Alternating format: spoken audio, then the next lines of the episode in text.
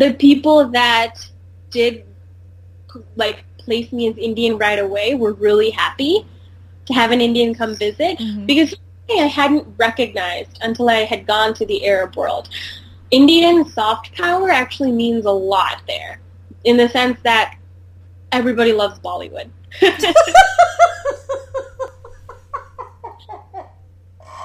oh my gosh, I forgot all about Bollywood. Yeah.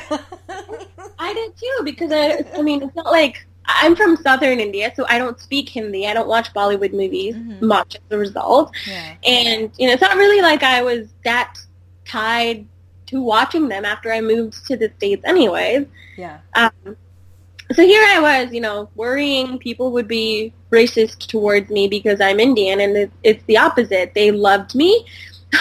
like they loved the fact that I was Indian. I would go to the souks to shop, and they'd be like, "You're Indian? Okay, here I'm giving this as a discount. We love Indian people. We love like taxi drivers would be like, "You're Indian," I'd be like, "Yeah," and then they would start speaking in Hindi to me, and I was like, "How do you learn this?" They're like, "Oh, Bollywood movies." I taught myself Hindi while watching Bollywood, and they would speak Hindi with no trace of an accent, and he, and then I would have to embarrassingly tell them, "So I don't actually speak." Hindi." You know, you could just see their faces fall because they were like, "Damn, I thought like you were finally an Indian. I could speak my Hindi."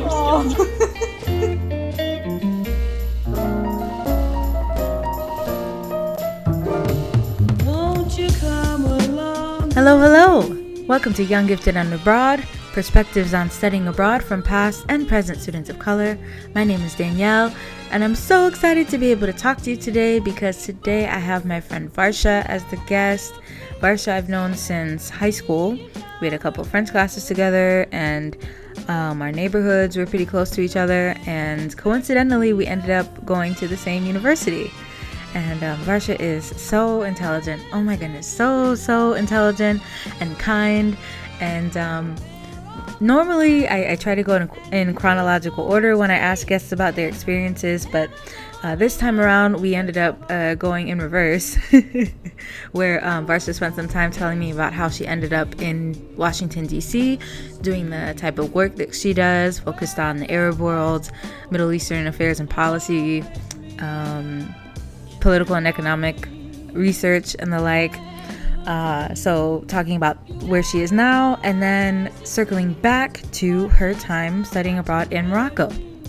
Uh, Varsha was very fortunate to participate in an Arabic flagship program, which was structured to include two study abroad experiences, one uh, lasting um, a summer and then another lasting an entire year.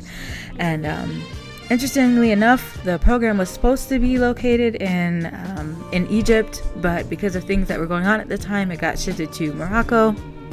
And um, just being in Morocco itself uh, ended up giving Varsha a, a lot, uh, both linguistically and personally. But um, she will be the one to tell you all about that, as well as um, details about the program and and um, why she got interested in learning Arabic in the first place. So um, she's really a delight to uh, to talk to and listen to. So um, I'm excited for y'all to hear it. So without further ado, sit back, relax, and enjoy my interview with my friend Varsha Koduvayar.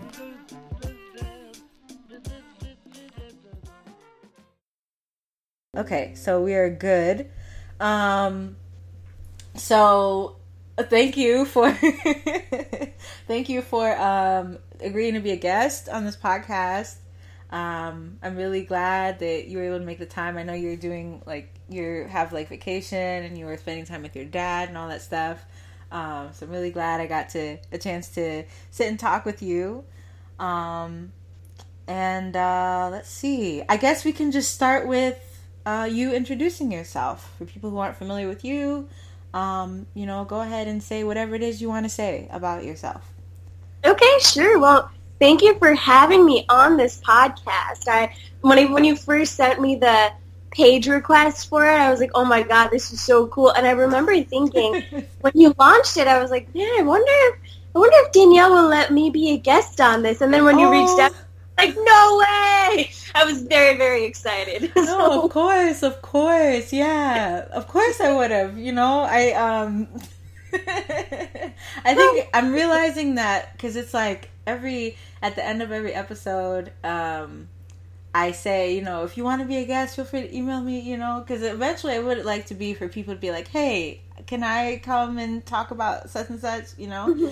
but mm-hmm. I've learned in the little time that I've been doing this is that sometimes it makes a difference when when you're invited to do something versus feeling like you have to like approach someone, you know? Like when people yeah. are invited to do something it's like, "Oh, it it makes it that much more like, oh, this is something that this person really wants me to be a part of, you know?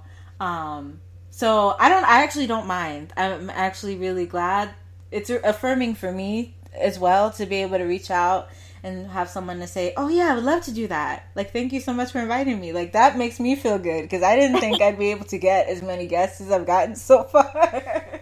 I mean, I think it's a brilliant idea. Like we're highlighting and recognizing the the cool experiences that people our age, especially people of color, have mm-hmm. had, and it's very what's the word I'm thinking of? It's very um it's very inspirational because like I was saying earlier, it's kind of tough to be a millennial. Mm-hmm. Uh, everything you hear is just doom and gloom, and it's quite nice to hear stories of people who have who have made it, who are still making it. You know, when you get stuck in like an educational rut or a career rut or any mm-hmm. other kind of rut, hearing other people's experiences is always nice. It opens up other perspectives, of, you know, things you haven't ever thought about before. Like, mm-hmm. oh, it's a pretty easy way to get out of this. And that's a really cool thing that he or she did that I could do too. Yeah. So I think it's a great idea. Um, well, to tell you a little bit about myself, um, um, I went to Michigan State, uh, graduated in technically 2015 because I did a fifth year from 2014 to 2015 in Morocco. Mm. Uh, I did a triple major, would highly not recommend uh, to anybody else.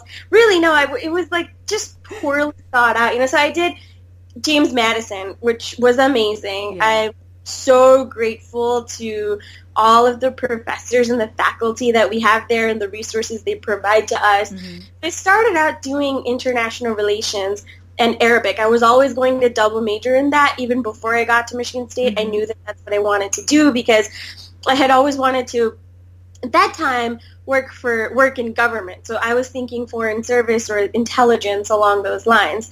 And then I got to Michigan State and um, comparative cultures and politics started appealing to me very, very much. Mm-hmm. So I thought, okay, well, why not add it on? It was, I mean, really only, I think, three extra classes, so quite doable, really. But then after I started getting to DC, I realized just, A, how uncomfortable I am with self-promotion, mm-hmm. and see how pretentious it is to say, mm, yeah, I triple major. So now I just, I excise that bit. And I just studied international relations in Arabic. It keeps for a much simpler yeah.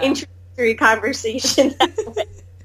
uh, but I spent um, a year in Morocco between June 2014 and June 2015. And then I also spent a summer, like two months, I think, or three months in 2013 in Morocco. Same city, mm-hmm. doing this program that unfortunately, Michigan State no longer has. It's called the Arabic Flagship Program, mm. and it's nationwide. I think about six universities nationwide maybe participate in it, but it's partially DoD funded. Some other government entities are involved in the funding process. Mm. And Language Flagship exists for a whole ton of critical languages, and different universities have um, applied to the Language Flagship program and gotten funding yeah. to be able to host the language flagship at their school. So Michigan State used to have the Arabic language flagship, and I think I was, um, I might have been the third to last year that we had that grant. Mm-hmm. Um,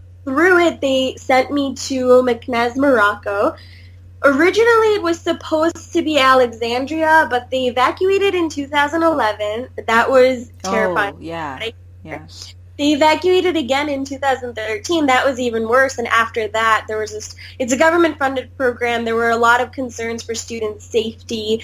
Um, so since 2013, they have this particular program hasn't gone back to Egypt. I'm not sure if they will. They've actually, I think they've got a rather good setup going on in Morocco. They've got some excellent teachers. They've really, you know, for, for something that all of a sudden had to uproot itself from an established program in mm-hmm. Egypt, start from scratch in Morocco. Yeah. I think they've done a really good job of bringing top-notch education and cultural experiences to the students in such a short amount of time. Yeah. Wow. So after Morocco, I came straight to DC. Um, when I was abroad, I'm a bit like you. I'm very type A, and economic insecurity has always been one of my biggest fears. So mm-hmm. I, as soon as I got to Michigan State, I was like, I need a job. What kind of job is it going to be?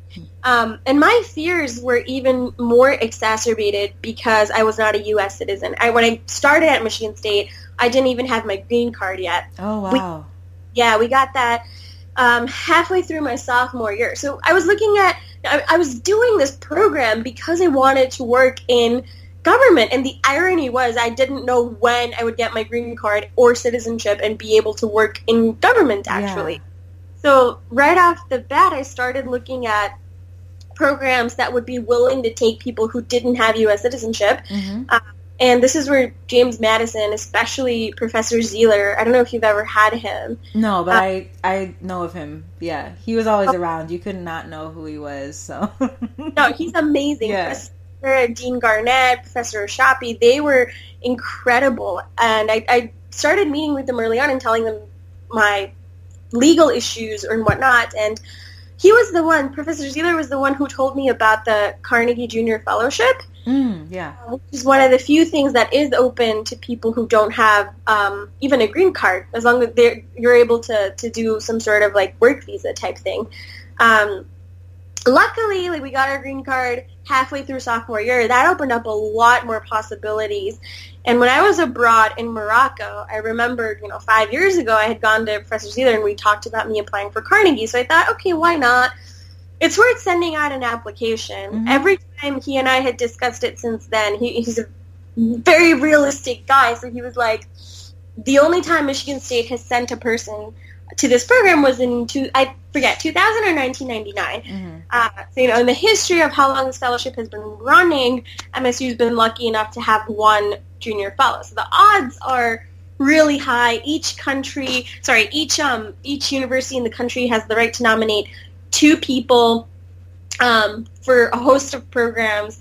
There are about 10 to 12 different programs, but you can only nominate two students per university. So right then and there, the gaming process starts. You know, the university has to make sure that whoever it's sending is going to be the most qualified mm-hmm. to go through an internal application round. Um, and I passed that, surprisingly. I was like, I, I sent in my application. They were tremendously helpful. Um, Professor Zeller, the Honors College. I think we went through like 30 different application revisions in total um, because I'm type A, and that's the that's what I was. um, right. it was like it was just a very wonderful surprise to pass the university round, and then I mean even more, just actually being interviewed by Carnegie itself. I fell out of my chair. I was like, what? like all of a sudden, uh, it was February in Morocco. I remember, and uh-huh. I get a call from my mother that's like, hey, someone from the Carnegie Endowment called our home phone, and I was like, what? She was like, yeah, check your email. I think they're trying to get a hold of you. And sure enough, they were like, we want to interview you. I was like, okay. that was literally my response. It was yeah. one of severe disbelief and shock. And the interview was, and there's, a, again, I owe MSU so much. I mean, not only James Madison, but also the Arabic faculty, mm-hmm. like Professor Amelia Suleiman, her, her husband, Professor Russell Lucas, everybody just gave me all of the help that they had and more and i'm so grateful. I don't think i would have been i wouldn't have gotten to dc i think without all of these resources behind me. Yeah. Um, and then i got the job and I, I legitimately just like burst out crying. It was like sometime in mid-march and i was i was sitting in my arabic professor's apartment. We were just hanging out practicing egyptian arabic and i was like oh my god there's this email. And I was actually really afraid to open it at the beginning. I was like, no, mm-hmm. it's like a rejection. I ended up crying anyway because it wasn't a rejection. Yeah. he it was so funny because he couldn't understand for the life of he's like you just got a job why are you crying i was like you don't understand it's a really emotional moment right it took so much to get here like oh my gosh uh, you know like odds i had believed were stacked up against me mm-hmm. and and there it was it was just so unbelievable really mm-hmm and that's how I came to DC. That was a very, very long way of saying that's how I got to DC. okay. No, that was great. That was great. And um okay, I had so many questions, but um can you say like what the Carnegie Fellowship consists of? Like what type of work was it that you were doing? Like is it a fellowship that for study or is that specifically to like place you in a certain um field working in DC?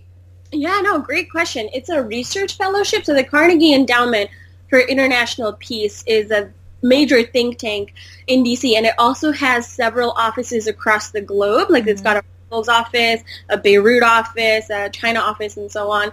Um, and it also, like I was saying, has a variety of programs that it looks at. Uh, and I had applied to be part of its Middle East program. Um, and so they they have a collection of scholars and experts who conduct research at the endowment. And the Junior Fellow program placed you with one or two um, of those experts. And essentially you were providing research assistance to the areas um, of research that these experts and scholars were focusing on. Okay. So in my case, I was paired with um, I was paired with a Libya researcher, one of the few people who actually still travel to Libya. I mean, you can count them on one hand. Wow. Uh, so he was just absolutely fascinating to work for, and I learned so much from him. And I was paired with another scholar that had just come out of the State Department's policy planning think tank, and he was tasked with getting a new project off the ground. Um, and it was it was uh, supposed to be sort of um, proactive, prescriptive approach to the Arab world post-Arab Spring. You know, mm-hmm. a lot of the research that people do in DC, unfortunately, I think tends to be diagnostics. Really easy. Hindsight's 2020 to go back and say X, Y, and Z went wrong five years ago. Um, but there's some. There can sometimes be a real lack of what are the solutions, what are the best ways forward, etc. Mm-hmm. So to be able to begin my career working on a project like that where the whole onus was prescriptive solutions, forward-thinking analysis, yeah. that boosted all of the skills I had accumulated as a researcher even more. Mm-hmm. Um, and when I was at Carnegie, I really, really loved being part of a think tank, but I started to get this feeling that, you know, when you're a think tank, your your audience, your clients, so to speak, are kind of limited in scope. I mean, you're ultimately trying to affect government policy. So that means you're reaching out to Congress, other people on Capitol Hill, um, the executive branch, et cetera, et cetera. And I, I was there from 2015 to August 2016. Mm. So it was right when things were starting to get crazy towards the end of it. Mm-hmm. Um, and I found that I was working with some brilliant people whose um, they had so much experience and knowledge and wisdom. Yeah. But they, I don't think, were being given the right kind of reception in these audiences. And I understand because lawmakers and people in government, they have their own agenda, their own constraints that they have to deal with, so they're not able to fully incorporate the ideas of the expert and the the um, the research community. Mm-hmm. But I that chafed at me. Yeah. I, I you know I think when you have so much ex- expertise in front of you and you're not listening to them and you're not following their advice and then you go off and you do something completely ham-handed mm-hmm. it was just very disingenuous to me so i thought maybe the think tank world isn't right for me. I'm not happy with how I see experts being treated. Yeah. So I wanted to go into the private sector. And risk consulting sounded really fun because it seemed like one of those niche fields where I would still be able to do a lot of IR related work, but tailor it so that I was able to um, to advise the business community. Mm-hmm. That's how I wound up at Eurasia Group, um, which was it was fascinating work. It's a political risk consulting firm, so what they do is take politics and economics and make sense of it to business community clients. Yeah. So I was a Middle East researcher there also, and one of my main main tasks was to advise Fortune 500 companies on the various directions that the countries I cover were going to go, whether that's the mm. Political sphere, the economic sphere, the regulatory sphere, et cetera, et cetera. Yeah. my former supervisor was one of the most helpful people ever in, in finding a new job. Both him and um, the two scholars I had worked for at Carnegie were so helpful in setting me up with the right people, giving me contacts, giving me recommendations, and so on. And um, and after being in the private sector and you know realizing that the private sector also has its own woes, mm-hmm. I was like, let's go back to the think tank community because the one thing to, well, I shouldn't say the one thing. There's that, there are a lot of things amazing about the think tank world, but one of the main things that I was attracted by is its work-life balance, which mm. is I, I mean, my private sector experience taught me that that's a little bit harder to come by in the private sector. And granted, I only have one private sector role to right. speak, so too too small sample size to judge. right. But I was to go back to the think tank sector, and also mm, when I when I was in in um, the risk consulting field, it was fascinating work, but at the same time, since everything is run uh, off of client requests, client contracts are really important. So mm-hmm. they might ask you to do something totally out of your wheelhouse, and you still have to do it. Yeah. As I was writing reports and giving presentations on on um, data regulation in the UAE, and it hit me once. I was like, no, hang on. I went to college to study Arabic. I mean, I, I spent six years of my life studying Arabic. Right. And yeah. how much Arabic am I using when I'm trying to find the future of data regulation in the UAE? None. Yeah. So I wanted to go back into a field that was going to be a little bit deeper analytically, challenge me to to do some more primary source analysis in Arabic. Mm. And so I was ready to go back to the think tank. And that's how I wound up finding my current position, which is with the Foundation for Defense of Democracies. And I do, mm. I'm their um, senior research analyst on Gulf affairs. So I cover all of the GCC countries except Oman. Mm. And I'm able to bring with me a lot of the same political economic analysis that I was doing at Eurasia Group, but take it that much deeper. You know, instead yeah. of like giving quick predictions to clients, we're able to do a lot of deeper studies, uh, a lot of op-eds highlighting some problematic behavior we see in our Gulf allies.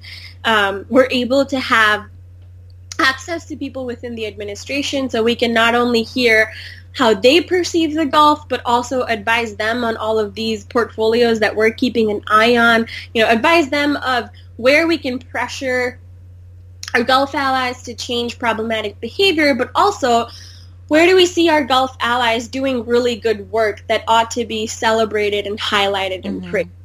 Um, so I'm finding this really fun. Every day can be different. It's just so much fun to cover five different countries. Sometimes it's also really overwhelming because you're like, the Gulf right now is changing so much. Uh, like when we when we were younger, oh, okay there was no impetus for it to change as long as oil prices were high. But the oil shock of 2014, 2015 mm-hmm.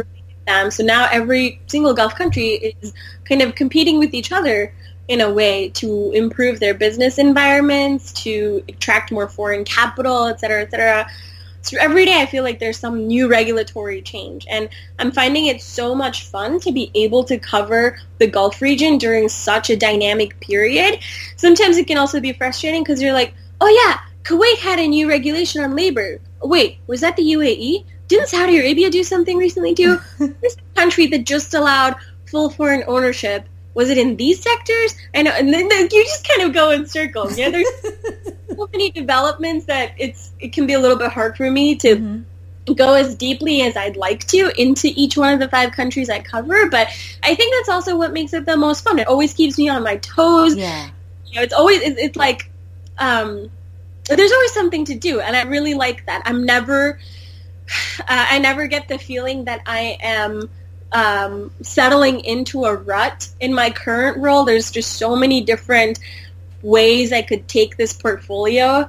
My bosses are incredibly supportive. Mm. They fully welcome any direction that I want to take it to. They're also there if I'm like, is this going to fit within our wheelhouse? They're also there to, to give me guidance on when I need to return to our core objectives and when I can branch out and do some, some research into fields that we normally don't do.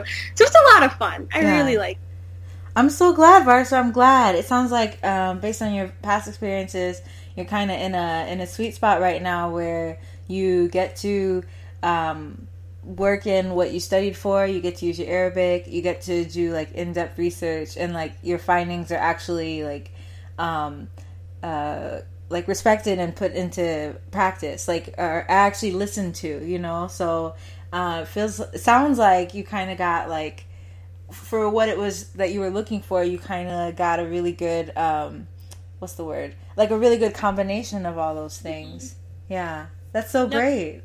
Thank you. Yeah. Thank you. It's fun. It's really nice. And it's, you know, it's kind of like what you were saying. I, I ought to have switched roles earlier when I already realized that I was sort of hitting a wall at my previous position. Mhm. Um, but at the same time, you know, I don't know, hindsight's 2020 because my Right. current position only opened up around like November-ish. Yeah. And you know, to, think that I might not be in this company actually makes me feel really sad. Like, oh, my god. god. where I'm not at FDD, where things are just so wonderful. yeah. That's, Yeah. I'm so glad. It- like it's so uh unfortunately it's it's um not as common as it should be for people to really feel engaged and really feel um passionate about the work that they're doing. So I'm really glad that you're in that place now. That's that's wonderful. Yeah. So um I want to take it back if I may um to Arabic. What was your um, interest in Arabic? I remember you studied French because we were in a couple of French classes together in high school.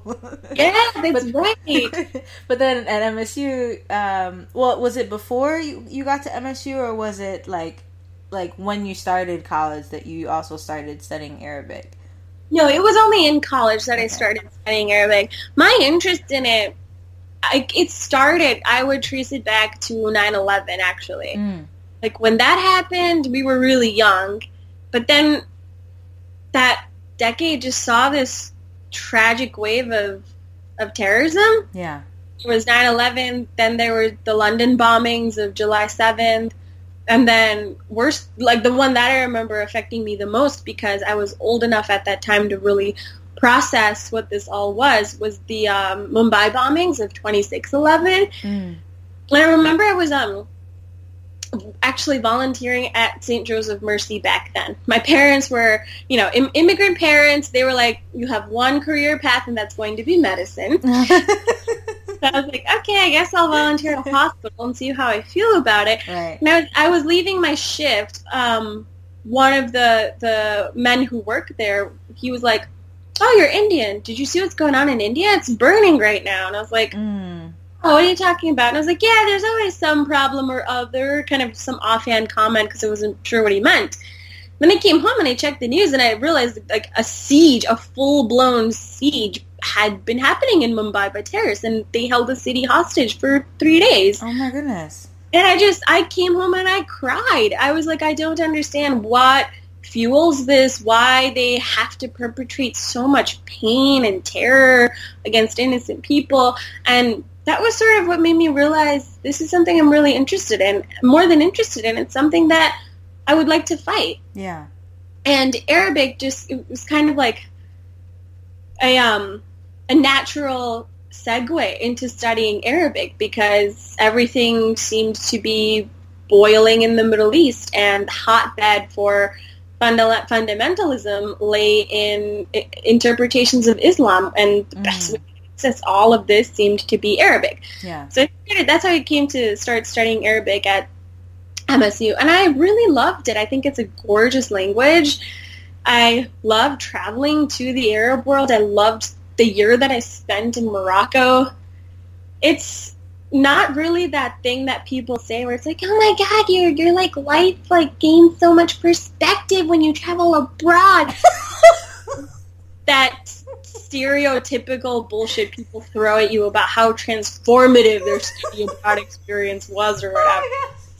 For me, what what I loved seeing is how similar we all are at the end of the day. Because I, I remember when I was when I was just in Michigan this past weekend, Yeah. and um, we went on a family holiday. And what did we do on this family holiday? We pulled off the highway when we came to some exit with interesting things like furniture shops or um, a greenhouse nursery that we could buy plants at Mhm. or an area we were driving along the lake huron shoreline so an area that had really pretty views hmm and I had an instant flashback to summer 2014. I was um, driving with my Moroccan host family from our city, Meknes, to Rabat, where they had an apartment. And guess what we did? We pulled off the highway at a greenhouse so one host of them could buy some plants. hmm Pulled off the highway when we neared Rabat so we could drive along the shoreline. We pulled off at a couple other stops so that the kids could go see like an amusement park and I think we pulled off so at at some like um, seafood vendor that was really well known. Mhm. It's like doing the same exact thing, right? yeah. And it just brought home to me so much more that like we're all so similar at the end of the day. hmm Yeah. And that's wonderful for me to continually come back to and realize because the um the older I get, which sounds just so horrifically curmudgeonly, it's okay. It's okay. the older I get, I've realized this within the past six months, especially. I'm I'm in danger of falling into a rut hmm from the routine and forgetting that there's this whole global human existence out there hmm really fun and joyful and peaceful. I'm you know, I'm really in danger of just letting my constant battle with the DC Metro stress me out. I'm in danger of forgetting all of the cool experiences life has to offer when I'm fixated on my 9 to 5 job and when I'm fixated on okay, it's Friday night, cool. What are my plans going to be for the weekend and then starting the loop all over again on Mhm. Monday. So that's why I enjoyed my study abroad experience more than anything because it gave me that depth perception Yeah. to I don't know what the right word is, you know? I guess to just climb off of whatever high horse it is we're all on in some way or another and like realizing our existences can actually be pretty myopic in the grand scheme of things. Mm. no, it's true though. It is. It is humbling. It is humbling, and I um I'm curious though because um you know as you mentioned you um were not born a U.S. citizen. Your family came from India, correct? hmm Um, I'm wondering if maybe the fact that you already come from somewhere else. So it's not like you're someone who like um, you had never been anywhere before. Um, you had already kind of had this experience of migrating from one place to another, having to adapt. Um, is maybe that part also is that also part of the reason why you're not one of those people who's like talking about how transformative studying abroad has been for you or i mean i don't know does that have any role to play in it do you think It's a really good question. I think I do think so. Um, I think you have a really good point there. You know, I understand if you come from I don't know a small town in like somewhere in the Great Plains and you go abroad for the first time, you come back being like, "Whoa, I learned so much about life and my world transformed now." yeah Actually, a really good point because I've never considered it that way before. Mm. Um, I never considered it like that because I was eight when I left India, so old enough to you know to retain our culture, our language, et cetera, et cetera, but not old enough to retain the knowledge of the city that we lived in yeah um, and the lifestyle that we had, things like that. So I've always sort of heart. I, I've never made that that comparison myself before. Hmm. Okay. Yeah, no, I was just wondering because it's um, you know, uh, I I can understand both perspectives. You know, depending on like what your like what a person's personal history is, and Yeah. um, yeah, I think I sometimes I, I'm a little a mixture of both. When I go somewhere, I'm like so grateful to be able to go somewhere that it does feel like a very uh, like mind opening experience. But at the same time, I'm I'm not one of those people who's eager to like fall in love with where I'm going. Mm. Um, so it's not like I, I kind of I kind of go like, okay, this is a place like any other place.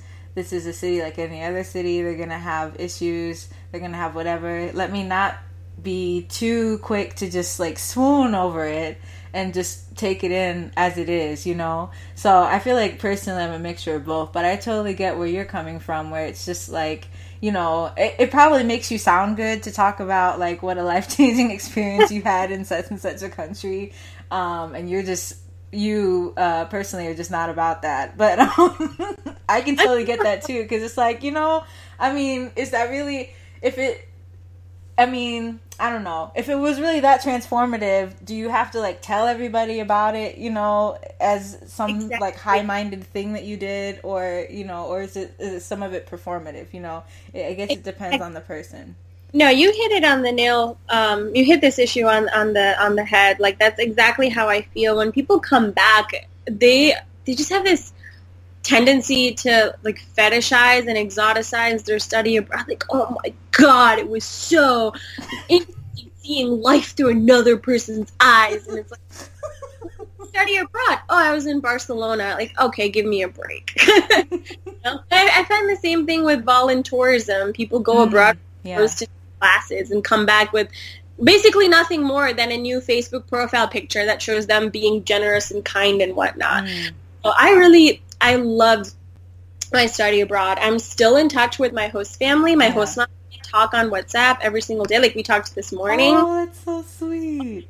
No, I adore them, and like we're we're so close. I'm hoping to be able to go back to Morocco sometime later this year, maybe even next year, and to to visit them. Mm-hmm. I really loved it. It was one of the most relaxed one of the times I've been the most relaxed, I think because, like I mentioned earlier, it, it got me out of my rut, like this loop that I would have been in otherwise. Yeah. I think that's true to any extent, right? Like it could be a study abroad or it could be a mini vacation, but I'm the type of, I'm a homebody myself. Mm, same. so you get this, right? So whenever I'm home, I'm always thinking of like, business, affairs to put in order, chores, things to check off on my checklist. Uh-huh, yeah. And not, you know, my study abroad was insanely busy because they had us doing a ton of coursework um, through our language center. They had us doing an internship for like, I think eight hours a week or something. Mm. And then they also, for some of the time, had us taking classes at the local university. And, you know, uh, amidst all this, you're also trying to not lose your English fluency. Um, you're yeah. trying to keep up with your family back home and your friends. Mm.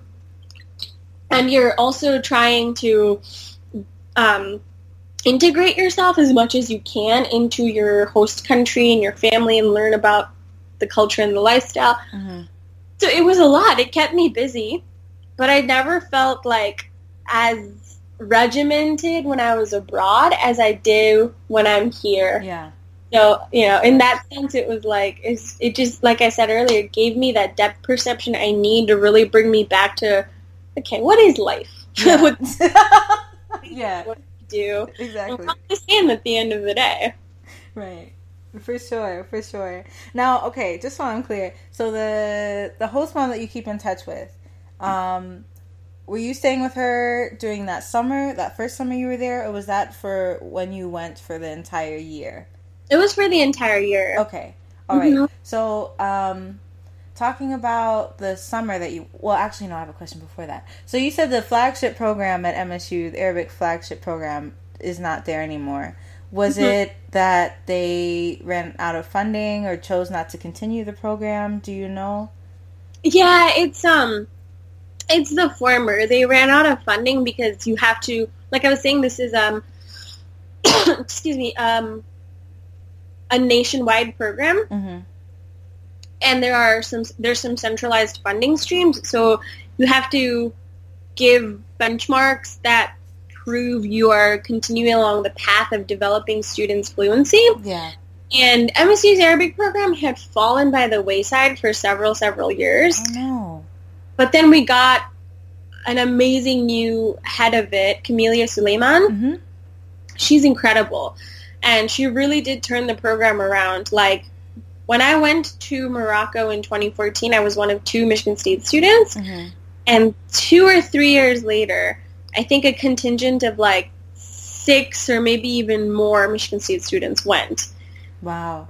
She really turned it around, but the problem was that, you know, I think she, when she came in, um, my understanding is that the the nationwide flagship program had already been frustrated with MSU's lack of progress, and in particular, the previous Arabic administration, from my understanding, had really misused or not implemented the funding model correctly because the mm. way this program works is you get X amount of seed money and then every year they give you less and less money because the idea is that you've built some capacity using your seed money so every year you will just need less from the per- from the centralized program to keep your particular flagship continuing. Hmm.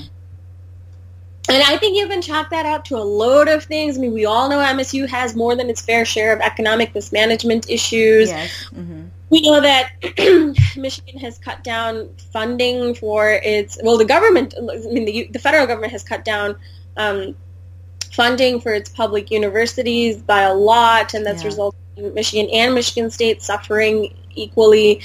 So whatever the reason was, Michigan State didn't use that seed money correctly. Um, and so by the time uh, Professor Suleiman came on, I think it had just, it was just too late. Like, she's oh, tremendous. Yeah.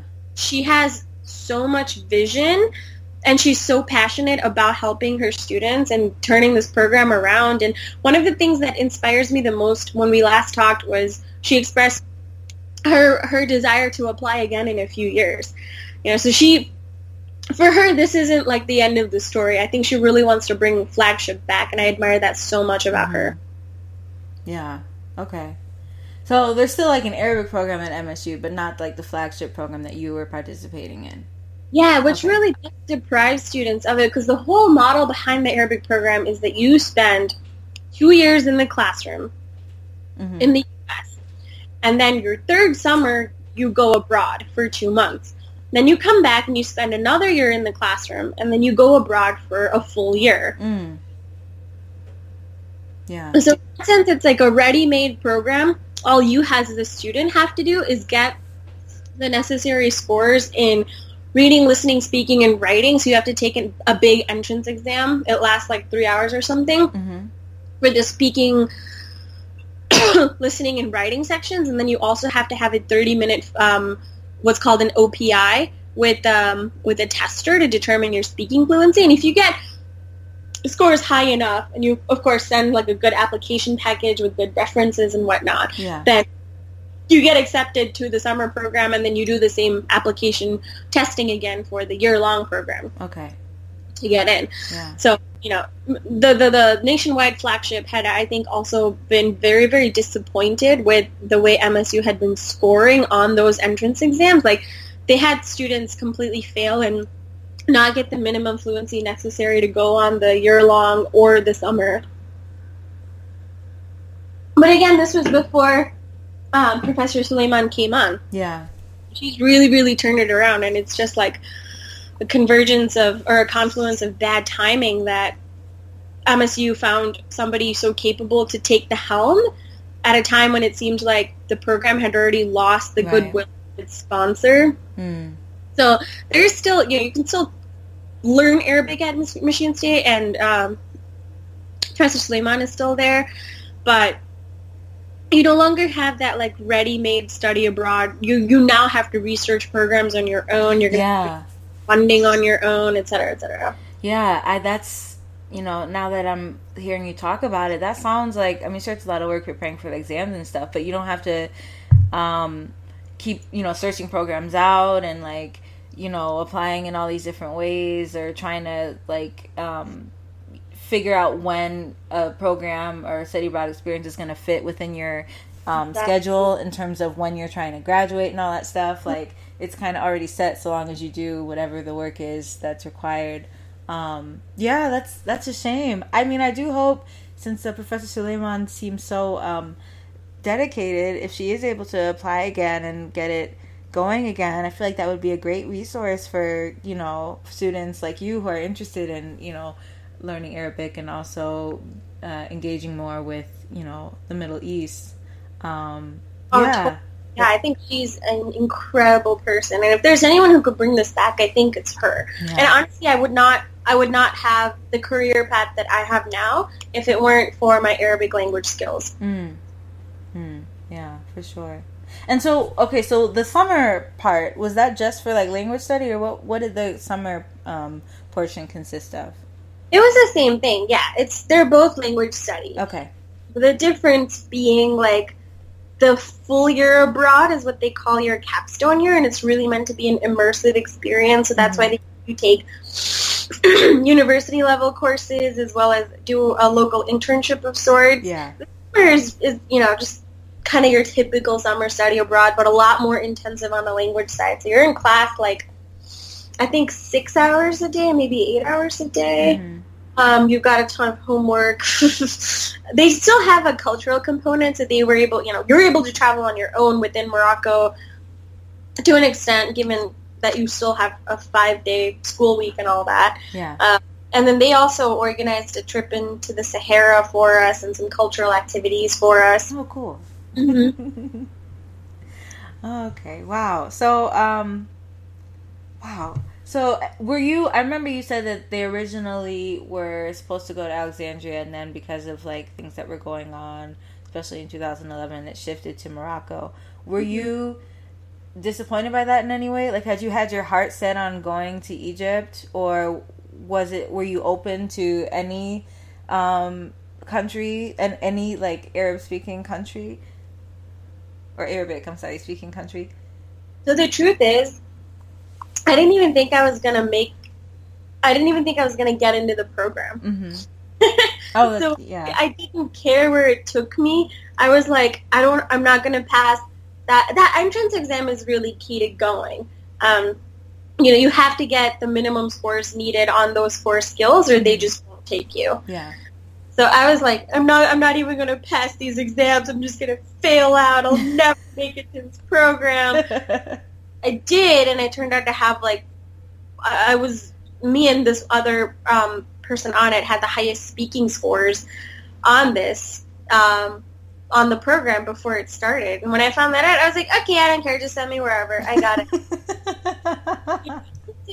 and you know, I will say some people did throw a fuss. Um, there was a big contingent in my year that acted as if they were too good for Morocco. Mhm. Um, that didn't Ooh. There. That What's wanted wrong to with Morocco, though? What's wrong with Morocco? they wanted to be. I mean, so they when it comes to the Arab world, like North Africa has always been a little bit sort of the periphery. Mm-hmm.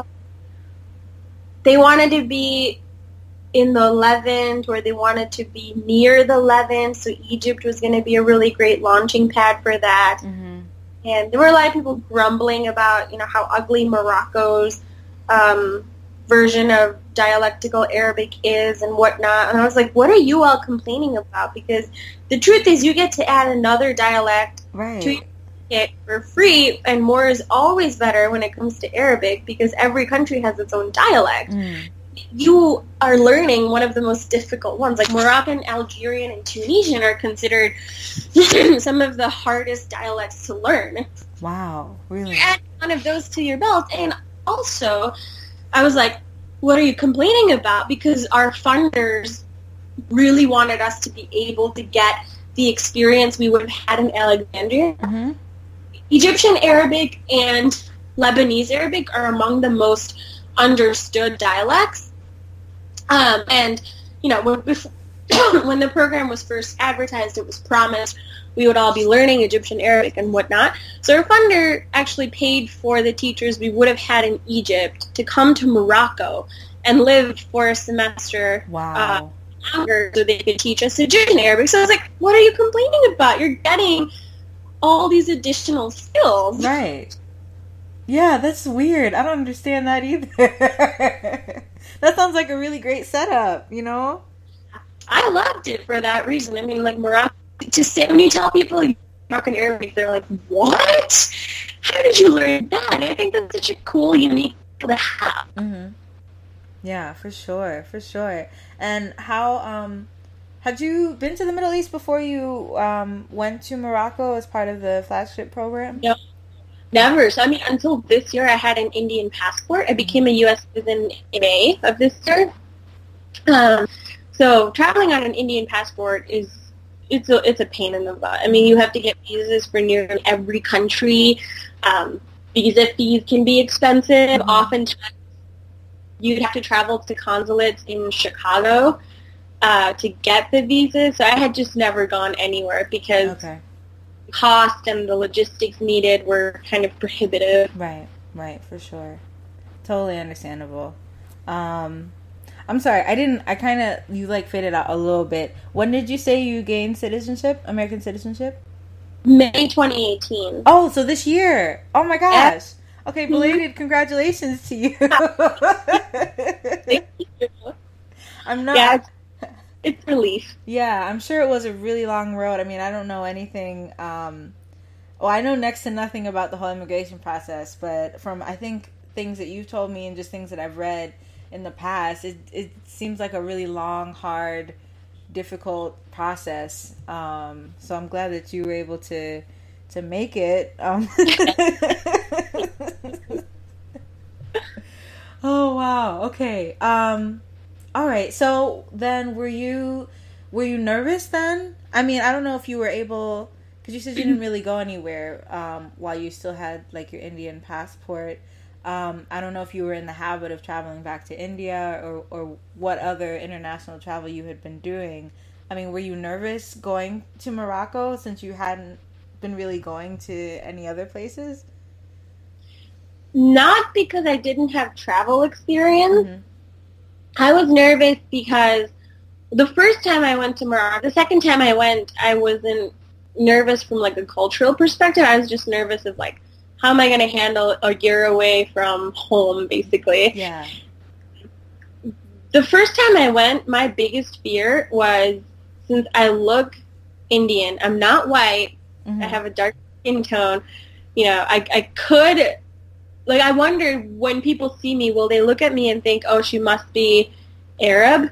Mm. And like that, will they hold me to a different set of behavioral and cultural standards? Yeah.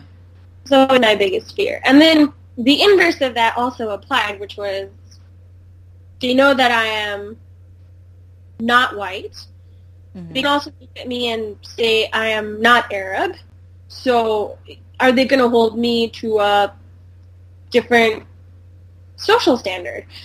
Uh, in the sense that, like, you've probably seen news reports of how Indians are treated in the Gulf. Indians, yeah. Bangladeshis. I mean, for them, South Asians are just viewed kind of as cheap labor, and it's terrifying and yeah. heart wrenching the way these laborers are treated. And so I was like, will there be an element of that when I go to Morocco? Like, will some people look at me and say, oh, she's not white. Okay, well, lower social status. Like, let's put her down on the pecking order or whatever. They both turned out to be totally misplaced fears, which I was very happy to realize. Good. good. Um, the people that did like place me as Indian right away were really happy to have an Indian come visit mm-hmm. because I hadn't recognized until I had gone to the Arab world. Indian soft power actually means a lot there in the sense that everybody loves Bollywood.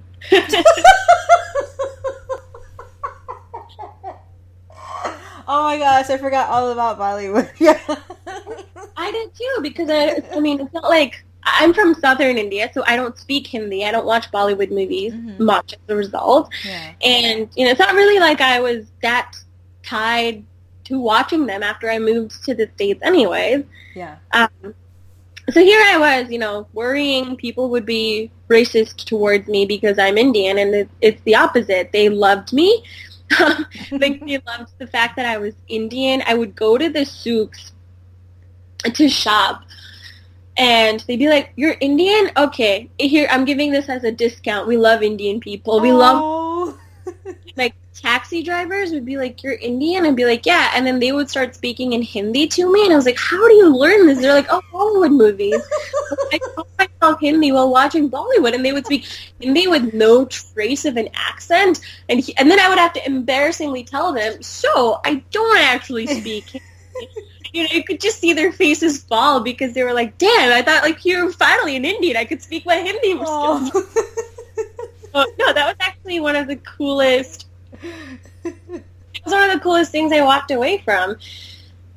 That's so knowing funny. that Indian soft power counts for something in the Middle East. Mhm. And I think, I mean, like, it's a little bit embarrassing to admit, right? I'm 26 and, and I'm s- still, like, not over how how um, intensely I rebelled when I was younger to escape Mm. Indian and Indian heritage. I mean, I just really wanted to fit in at school. I wanted to be like the white kids. I didn't want to be excluded from things. You know, I didn't want them to look at me and think that I was weird or strange or whatever. And so the easiest way to do that is to completely cut ties to India. No, man. I think that's a strategy that doesn't really bring much pleasure, but I'm sure I'm not the only teenager who thought that that was the best way to go. Oh no, most definitely not. Most definitely not.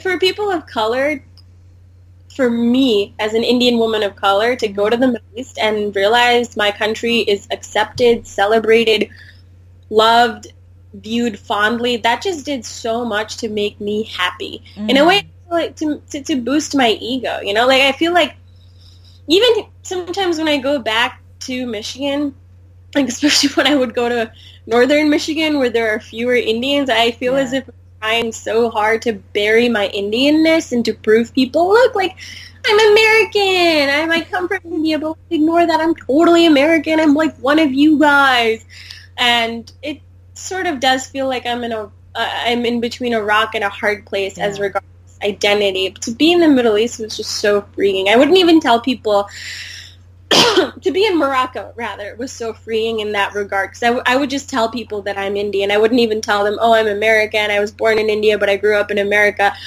I mean, that, that just took a lot of words in the beginning when I was still tripping over my Moroccan Arabic. But even towards the end when I got better, I was like, Mhm. no, let's not, let's not get into the complicated aspect of it. Like, let's tell them I'm Indian. They clearly appreciate where I come from yeah, for sure. that I clearly appreciate their country, and we'll have a positive exchange. Yeah. You know what, Varsha, that is so beautiful. Like I um I can't really um obviously I don't share the same uh, perspective um with you uh being, you know, an immigrant but also South Asian um trying to just fit in here, but you know, growing up as a person of color, I totally understand feeling that pressure to just like be like your classmates and and not stand out too much. And like you know you want to be proud of who you are and where you come from but then you also just also don't want to stand out too much. Because when you stand out too much that's when you know um you know you put yourself at risk unfortunately you know? So Yeah. i totally get where you're coming from and i'm sorry that you felt like you had to try so hard to to hide your indianness but at the same time i think that's so beautiful that you were able to have this experience where it's like you know like where i come from like a piece of me is really valued Yeah. in this place like i might not have known that before been in a situation like that but having that experience like you said must have just felt so good to be like no where i come from this part of me that i've struggled with is actually really valuable and it means something that's that's so beautiful and i'm so glad you were able to to have that moment that's Thank you. yeah, that's wonderful. Um, yeah, I know it can be really hard, and I don't, like I said, I can't really, I don't know like your experience. I haven't lived it the way you have, but uh, I'm really glad that you're like coming to terms and and you're able to be more proud than you were, you know, Yeah. when you were younger. Yeah. Yeah, for sure. It was nice to be able to reclaim my identity in a positive way. Yeah, definitely, definitely. And I was wondering because I know you said you were uh, curious about like what kind of social or cultural standards you were held to. I don't really know much about Morocco. Um, like, were there certain like standards or cultural or, or social standards that you felt were like um, maybe really stringent or surprisingly surprisingly more lax than you had expected?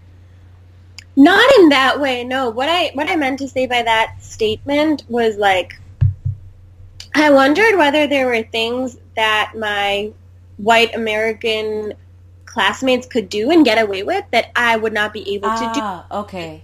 Right. dark. You know, like they could probably wear something sleeveless or something short, and people will be like, ah, white tourists, whatever. Mm-hmm. But if I were to wear the same thing, and this is 2013, before I had gone to Morocco, before I realized everything I had just told you that you know there actually was no difficulty, there was no issue at all. Yeah. But that was my fear. Is like when they see me, will they think that I'm Arab and wearing stuff like this, which that which then just opens me up to to all these risks. Um, you know, both like reputational and possibly even physical. When they're like, ah, "Here's some, you know, here's somebody who is flouting the rules of our customs and our our, our culture and whatnot." Yeah. Okay, that makes sense. Yeah, it's um, I yeah I see. Because if if you're a certain type of foreigner, certain things can be written off like oh they just don't know better or oh they're only here for a short time so it doesn't matter. Whereas Exactly. you know if you're not in that group, then it's kind of like you know you have more higher expectations. Yes. Um, yeah. Mhm. Okay, I totally get that. Yeah. Um wow. And then also I'm just curious as someone who's like studied French for a long time, um like is was Morocco a former colony? I should know this. Oh my goodness. I feel so bad that I'm not remembering because I know I studied this history. But like is French still like around like on signs and stuff? Like do people even speak French in Morocco anymore?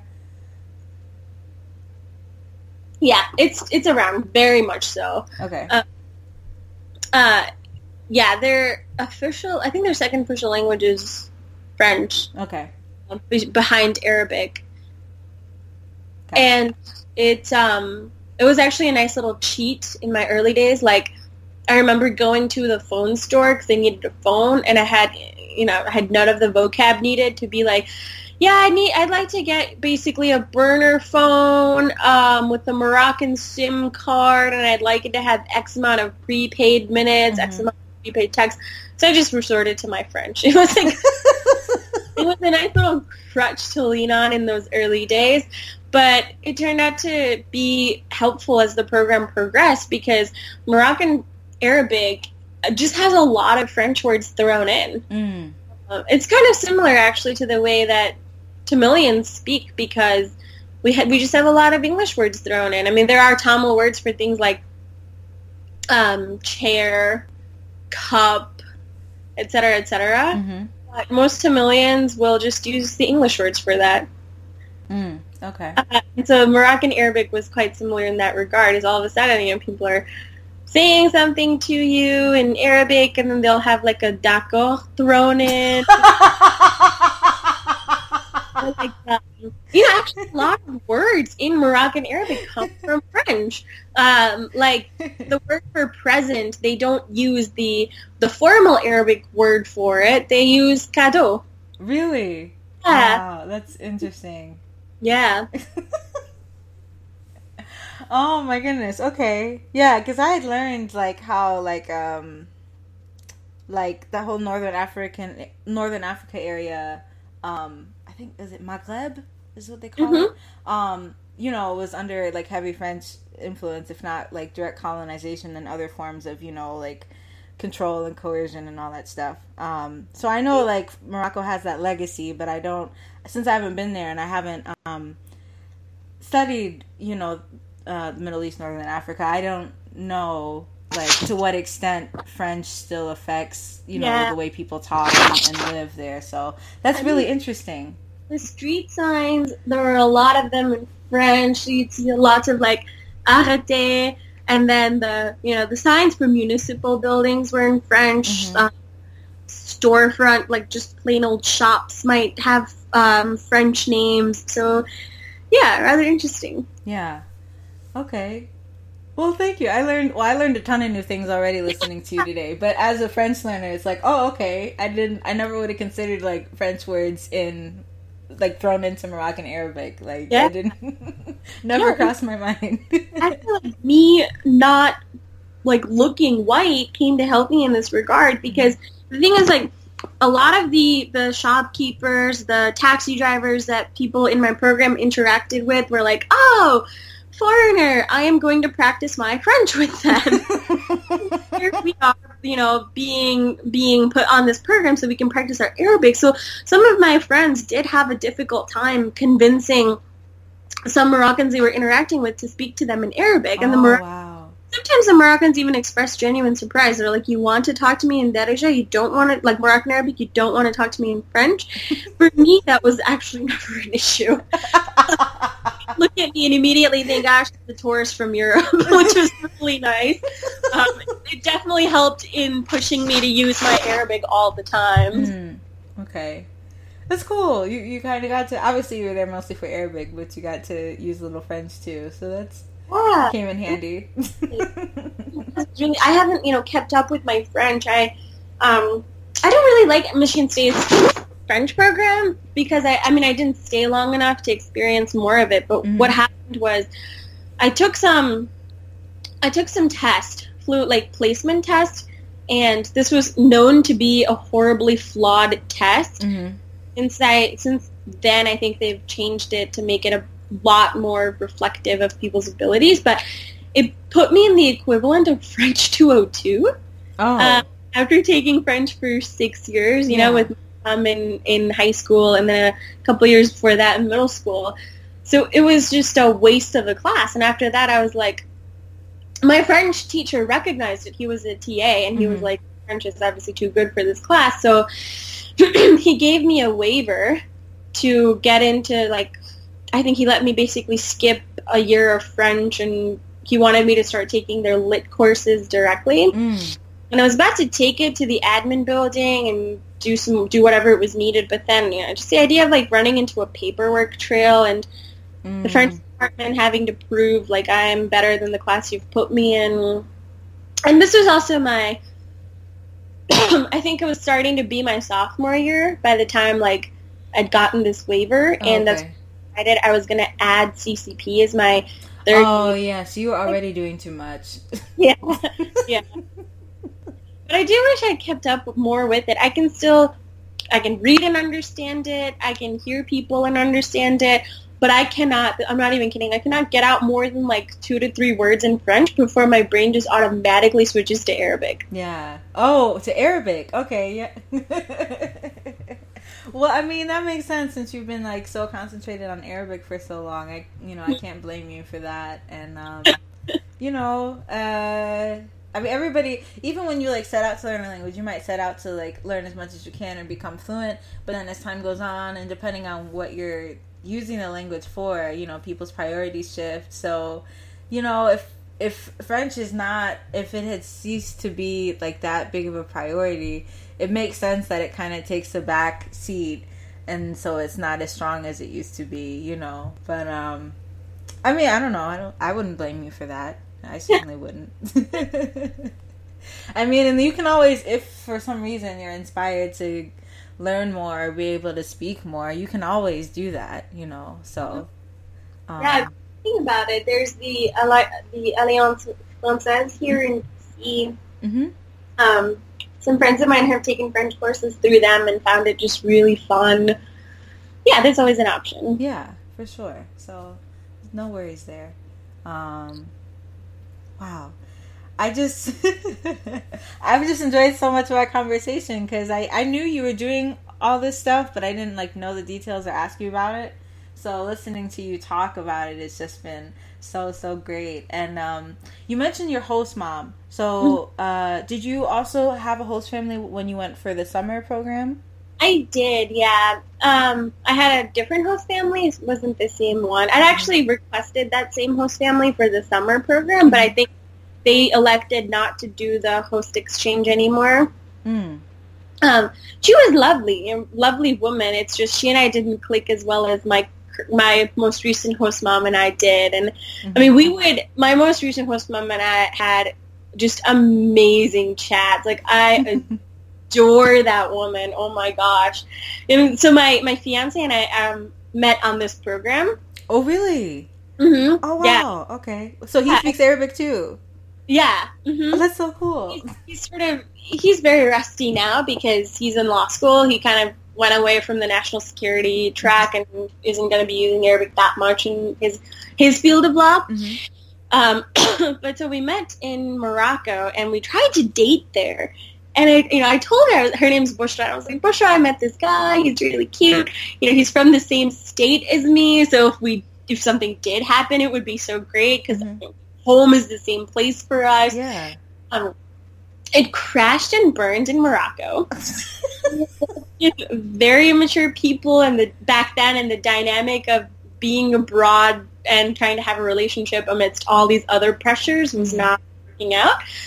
And you know, she's just so amazing. Like we, she and I had so many late night conversations and so many like o- over over the breakfast table chats where she consoled me through my breakup. She's that's that's what I mean when I say I had depth perception. When I depth perception because I was living life in another language and like just learning so much about humanity. Because here here she was, you know, reaching across cultures to she'd never dated when she was younger, reaching out across cultures to console me and like was dating this guy. So it's it was just all sorts of wonderful, Mhm. really. Yeah, she's an amazing woman.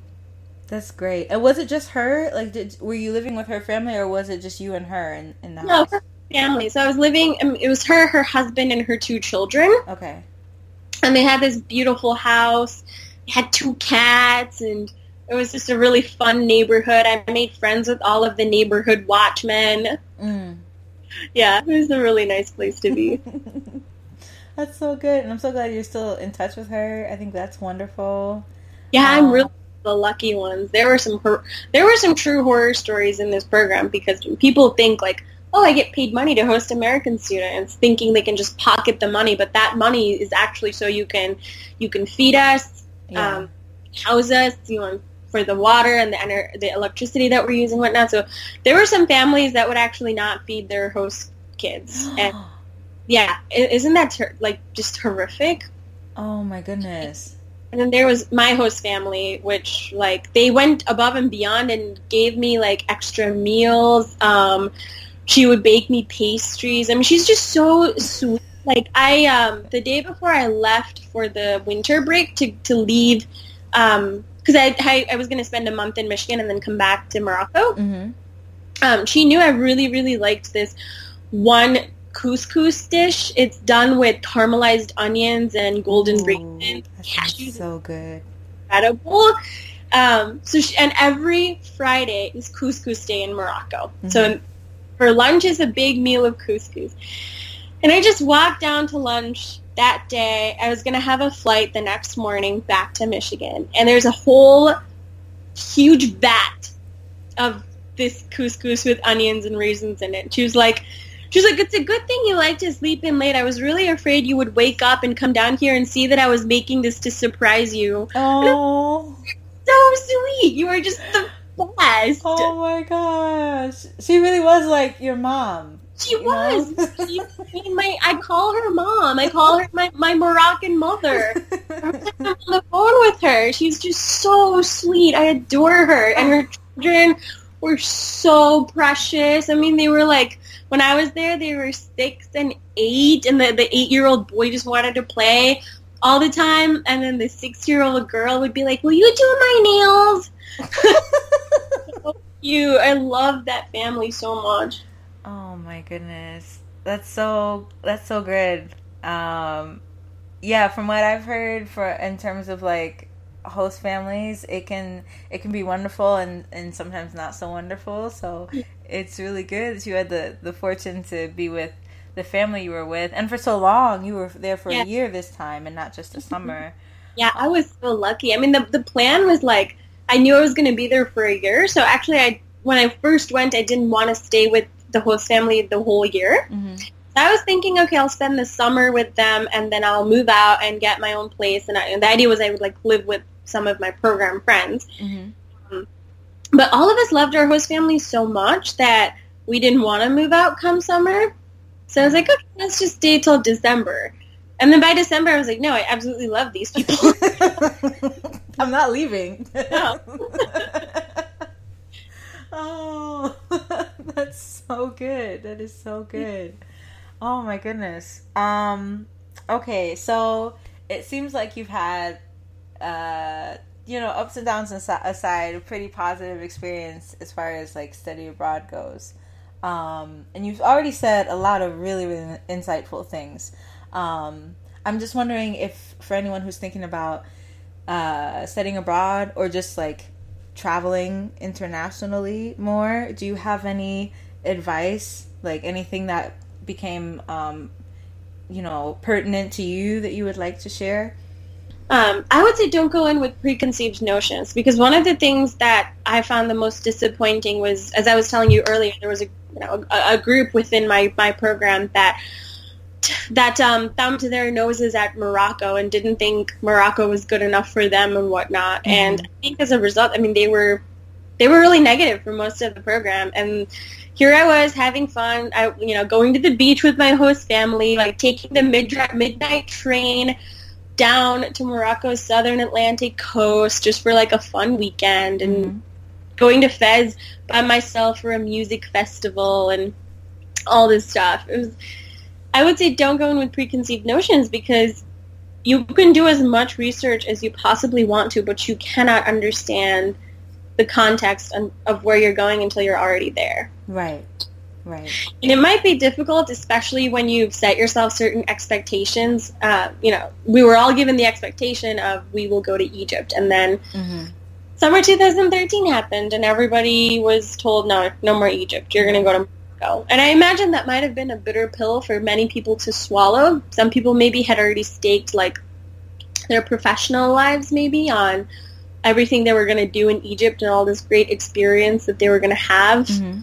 But when one door closes, another opens. Yeah. That's that's how I've always thought of it. So yeah, the Egyptian door may have closed, but I'm not regretting it. Yeah. I had I, I was able to make the most of Morocco and for any future travels, I'm like, I'm like very much the same way of don't go in with preconceived notions. Mm. I actually broke that vow earlier this year, and I learned my lesson.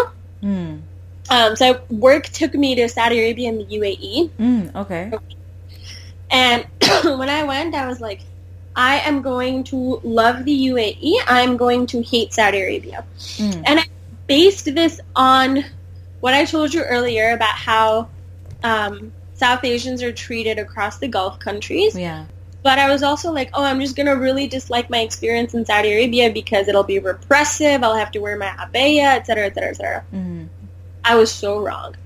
I loved Saudi Arabia, and I cannot wait to go back. It was so incredible. Like, yes, you might have to wear an abaya, mm-hmm.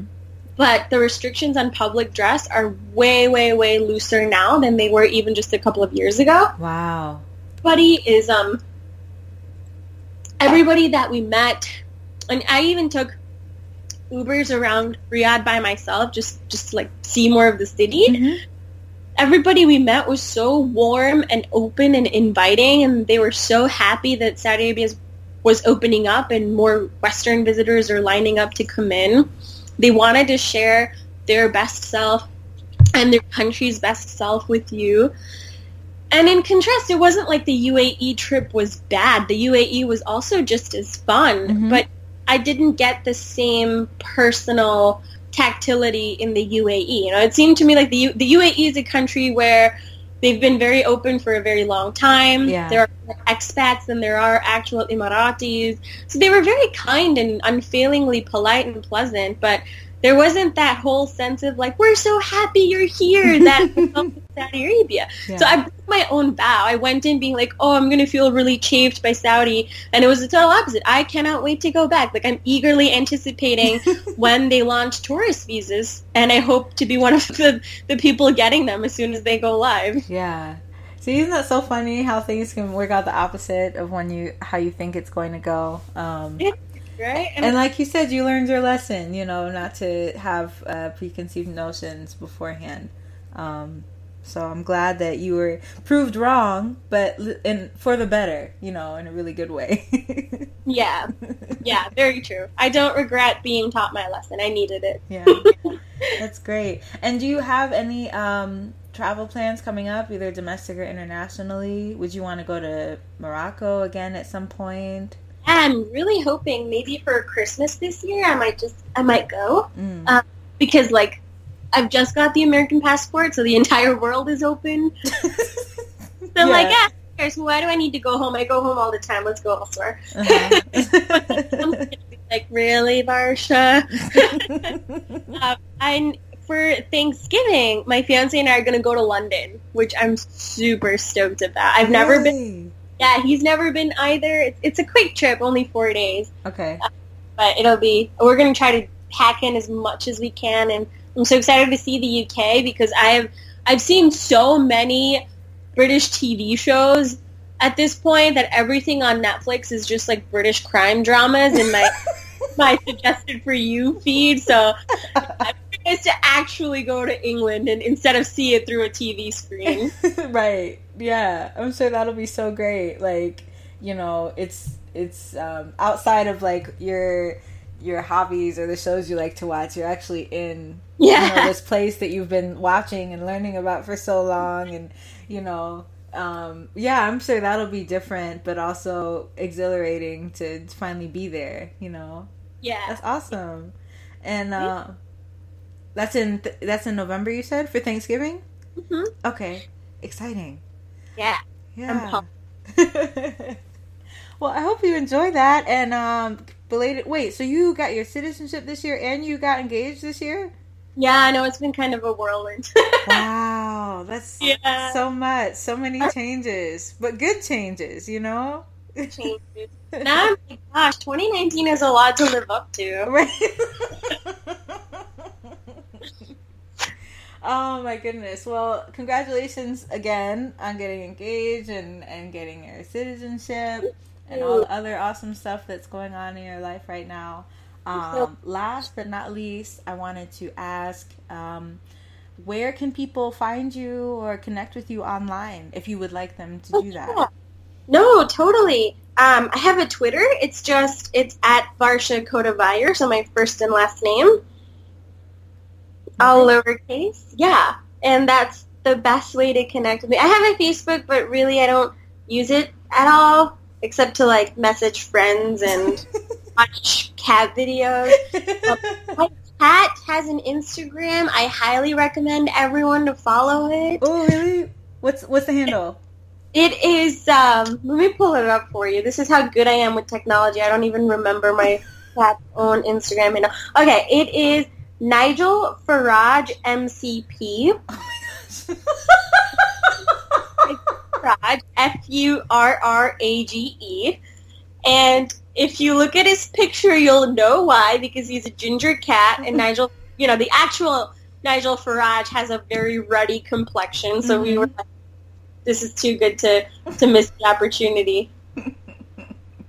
okay, that is adorable. That really is. Okay, so people, so either uh, people can either hit you up on Twitter or uh, follow your cat on Instagram. Exactly. Nigel okay. is very responsive he takes his duties seriously.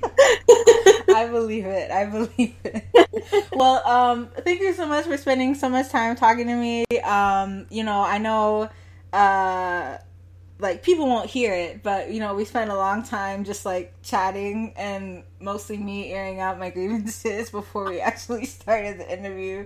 I appreciate you just like listening to me ramble and even more than that, I appreciate you talking about you know your experience with Arabic and and um, you know uh, trying to find your place in terms of working um, in government and all the different people and and um, you know resources that were able to that you had to help you along the way.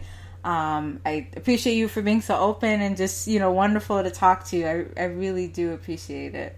No, not at all. Thank you so much for asking me to be featured on this. Like I said, I think it's a brilliant idea and please don't apologize for our catch up before we started recording because it's like it's like three to four years overdue, right? Right, right, right. we can have a longer catch up session. That's all. Yeah.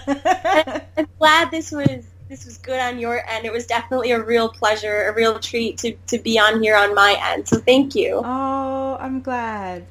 Thank you. And you are, are welcome. Like I just I'm I'm I'm grateful to you and I'm also glad that, you know, this was uh, enjoyable for you as well. So um yeah, good all around. So um thank you and I hope you have a wonderful Saturday, wonderful weekend. Um I don't know if you're still on vacation or not. Um oh, I'm back. I got back earlier this week. oh, but okay. brother's visiting tomorrow, and it's his first time in DC, so this should be fun. Yeah, Yeah, you get to show him around and all that. I'm excited. I'm gonna make him ride the metro so he hates it as much as I do.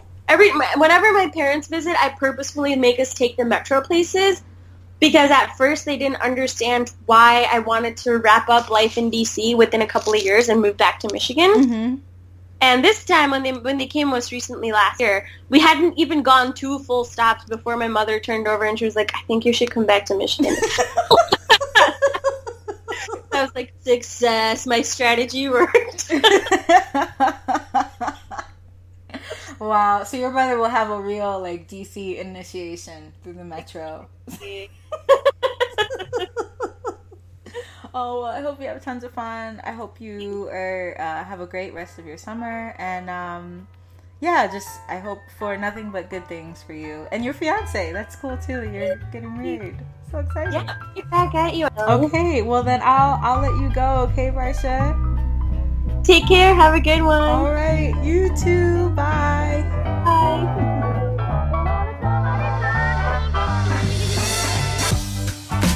All right, y'all. There it is.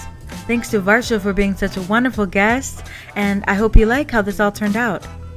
For the rest of you listening, don't forget to follow this podcast at Young Gifted and Abroad on Instagram and Facebook, and don't forget to check out guest profiles and resource lists on younggiftedandabroad.com. And if you like what you've been hearing so far, please continue listening to the show on SoundCloud, iTunes, Acast, or Stitcher. And last but not least, if you have questions or comments to share, or if you yourself would like to be a guest on this podcast, then feel free to email me at younggiftedandabroad at gmail.com. So for next week, I have a guest who is very special to me. I like to call her my neighbor mom. Um, I went to school with her daughter uh, from elementary through high school. She has been my neighbor and um, also, is also an educator, has been an educator for 20 something years. And um, I actually didn't get um, all that close to her until uh, about a year and a half ago. Um, when she invited me to assist her and a group of other educators in preparing a group of middle schoolers to go on an exchange trip to Japan um, a year ago, actually, in the fall of last year. And so um, she spent some time talking to me about uh, what that was like, uh, what facilitating that program was like, and then also the impetus for her wanting her students to go to Japan was her own um, experience being able to go to Japan. Um, she was invited to participate in an educational tour to Japan, and that just made her want to keep going and travel more and spread the opportunity around. So you get to hear all about that next week. But until then, thank you so much for listening and talk to you next time.